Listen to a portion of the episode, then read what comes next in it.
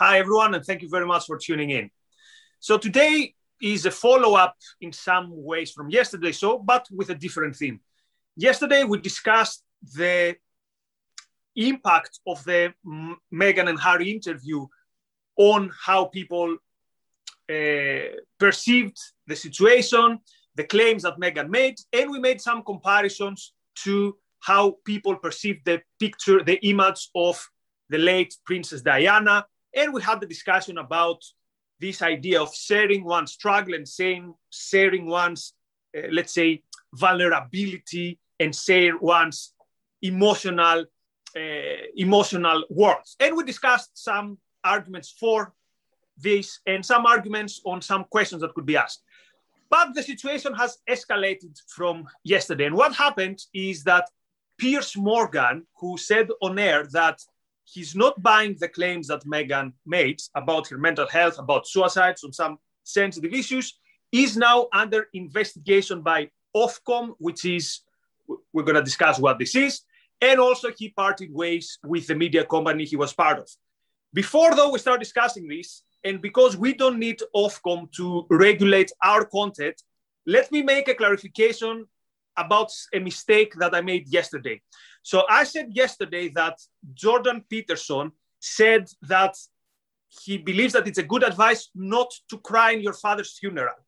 This is a misquote. So Jordan Peterson did not say that. Jordan Peterson said that you have to be a pillar of strength in a time of crisis, in a time of, uh, of uh, in a difficult time, and that you should be the person that people uh, rely on. He, did, he never said you should not cry. This was a different quote that I read on a different context.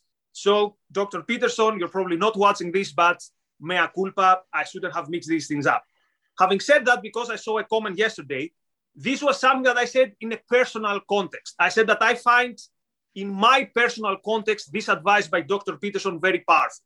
This was not a claim, as I saw in the super chat, that if you cry in a funeral, you're not a man or nothing related to that. All I said is what was the impact of that quote on me. So hopefully we've taken care of this. Again, it was my mistake. I misquoted Dr. Peterson. But let's go to today's topic. So, Jonathan, you are in the US. So, from all these miles away, what caught your attention in this Piers Morgan versus Ofcom versus Meghan Markle story? Well, I mean, certainly uh, this hasn't blown up necessarily in the U.S. as it has in the U.K.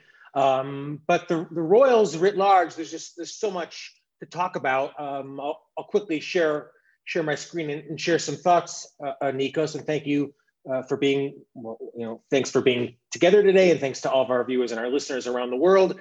Uh, obviously, the the interview with Oprah between Meghan and Harry is still causing a lot of waves.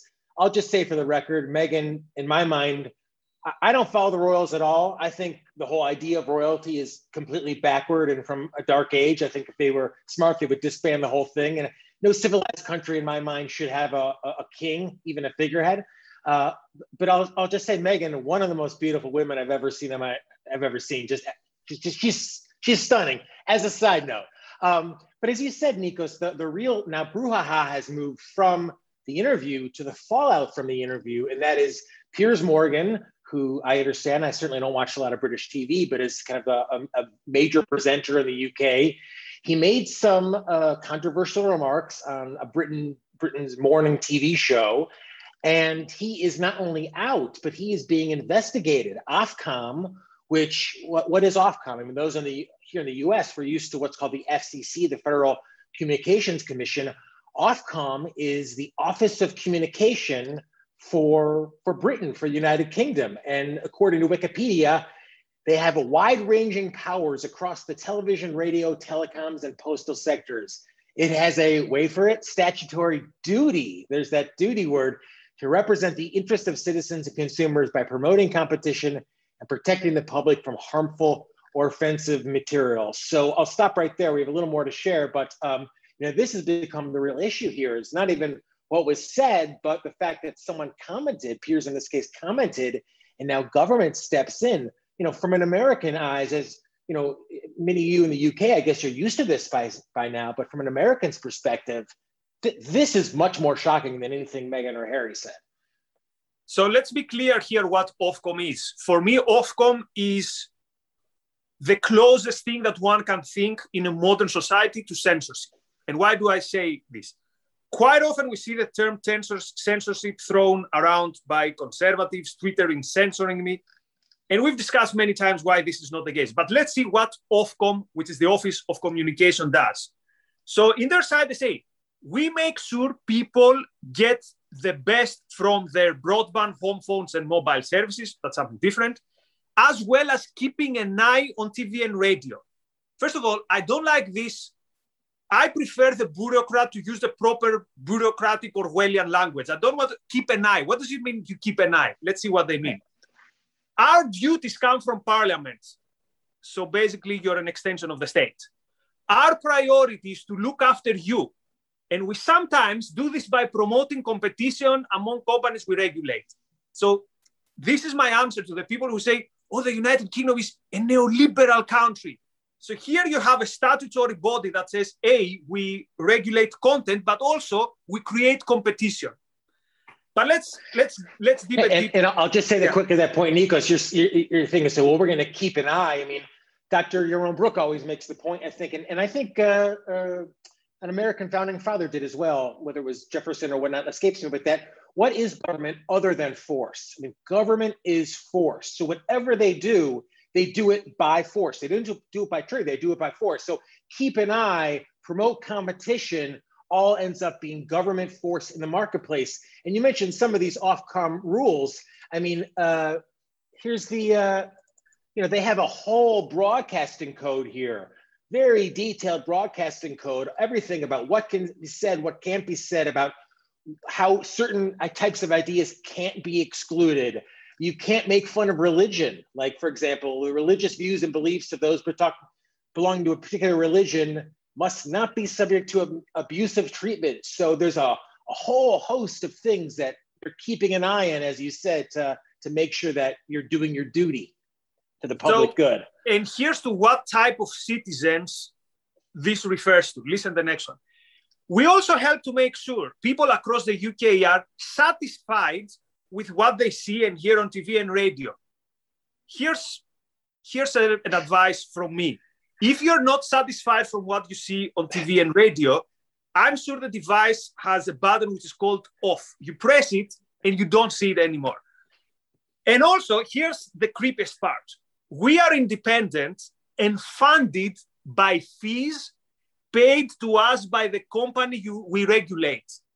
And Ayn Rand gives a name to that, which is the sanction of the victim. So basically, it says you, you have to, you pay us and we regulate you and we make sure that what you do is not according to your standards, but according to someone else's standard.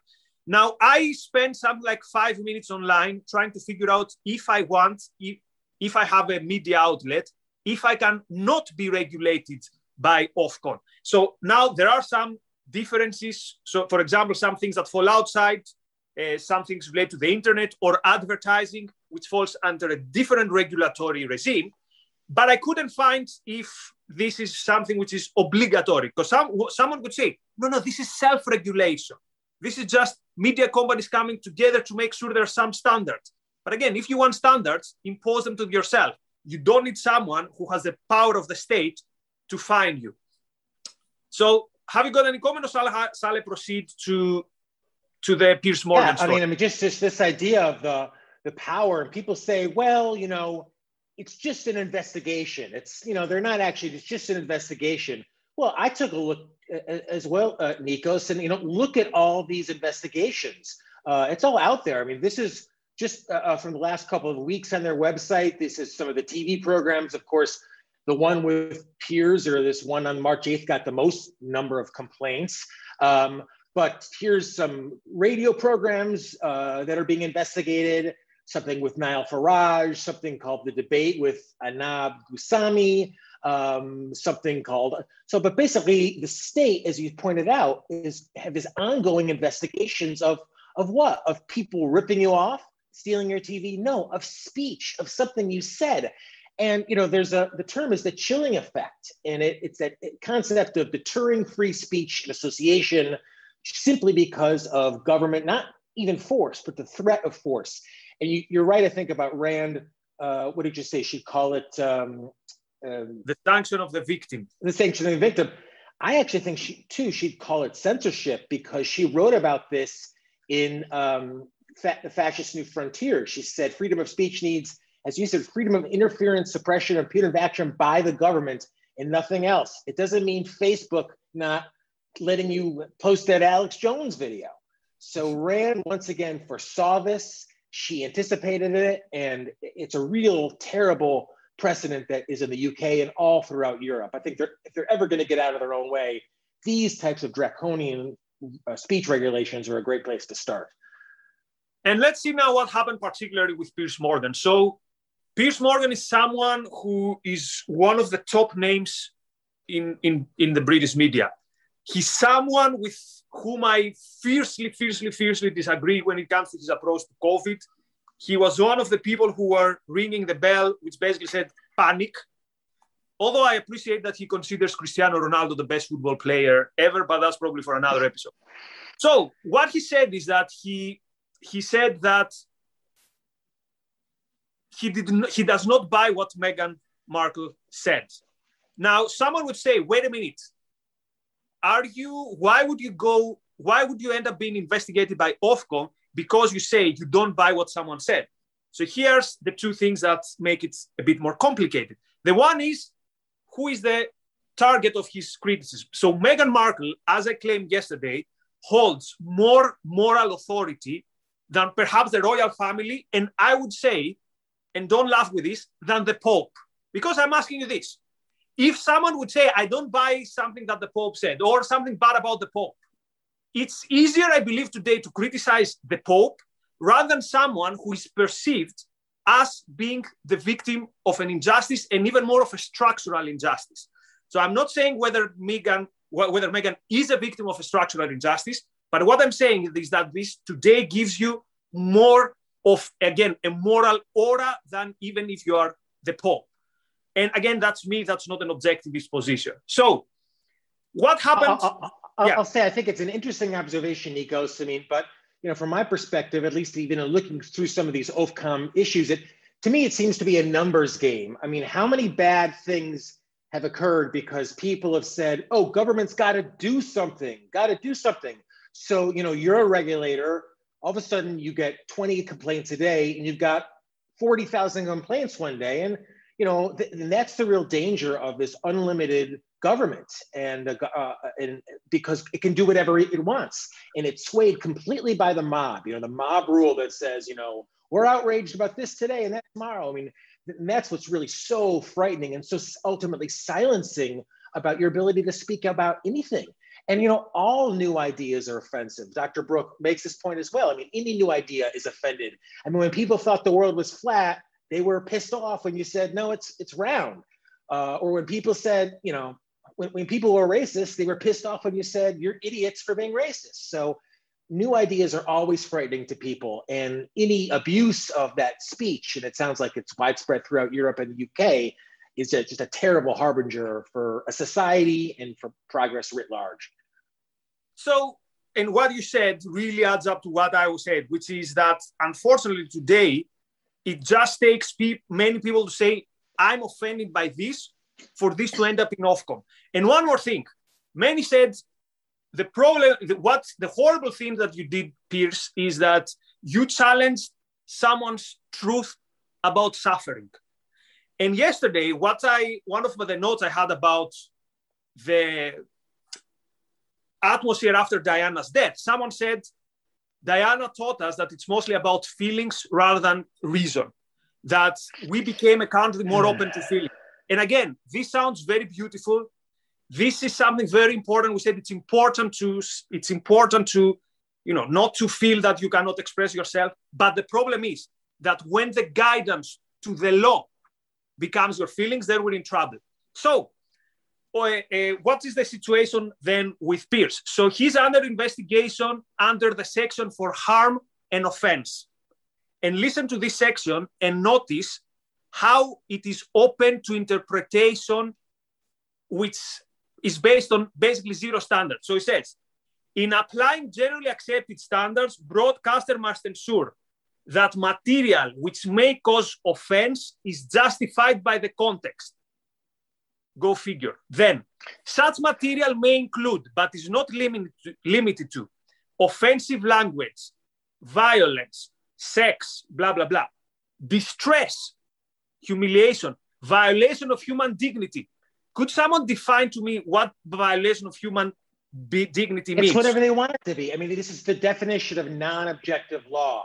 You know, exactly. So they, they, literally make it up as it go as they as they go as it, as they go along.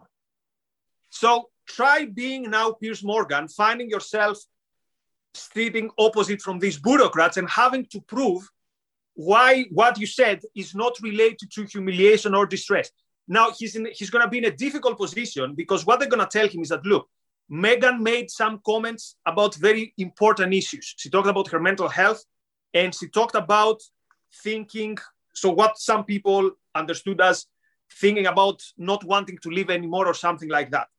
So again, very important topics. But when you deal with these issues based on this type of non-objective law, you find yourself in a Kafkaesque universe where it's impossible to prove you're innocent. And why would you prove you're innocent on something that you said? Again, it's what you said. This, these were, this was an opinion. He said, I don't believe you. He didn't say, go after her. He didn't incite any violence. He didn't relieve, release any personal information. So this is, again, this is censorship yes. by definition. This that is, is censorship. That's it. This is censorship. You find yourself in trouble for things that you said. And there's a line in Atlas Shrugged by Judge Narragansett who says that I shall demonstrate that humanity's darkest evil, the most destructive horror machine among all the devices of men, is non objective law. End quote. So, what he means is you have non objective law, all the roads to, dis- to disaster are open. Because, again, then everyone can say, look, what you said, I found this one of the, it's something like 10 lines of these vague and non objective criteria about uh, falling under the quote harm and offense rules. By the way, notice the, the, how wide the umbrella is harm and offense, like two things that are very, very difficult, very, very different to each other. And one more thing, we had more than around 45,000 people complaining to Ofcom. And my question to these people is why? Why do you require the intervention of an external party to regulate something that you did not like? And this is why the state is making bullies out of the best of us, out of, out of all of us. Because without Ofcom, you would say, you know what, this Piers Morgan I'm changing the channel, I or I switch off my TV, or even the extreme situation, you send a letter and you say, you know what, sir, I find you a really bad person. But now that the state gives you this avenue, what do you do? You go to the state and you say, or you go to the state regulator and you say, uh, do your thing. Punish that person, exercise force.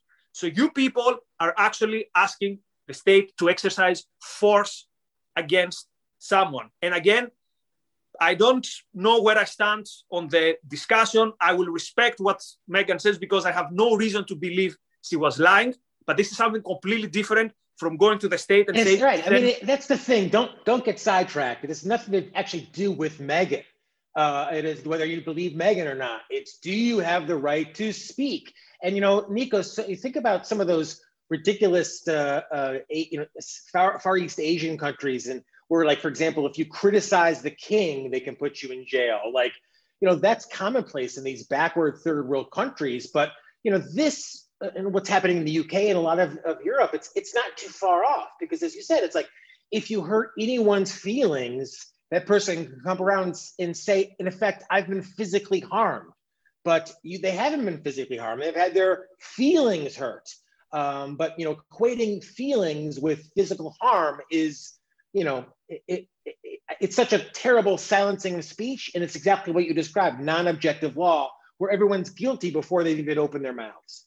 So to sum up what we discussed today, people, two comments. One is the cultural oh, aspect. Oh, and yeah, sorry, I'm sorry. Thank you, Mary Aline, for once again your generous contribution on the super chat.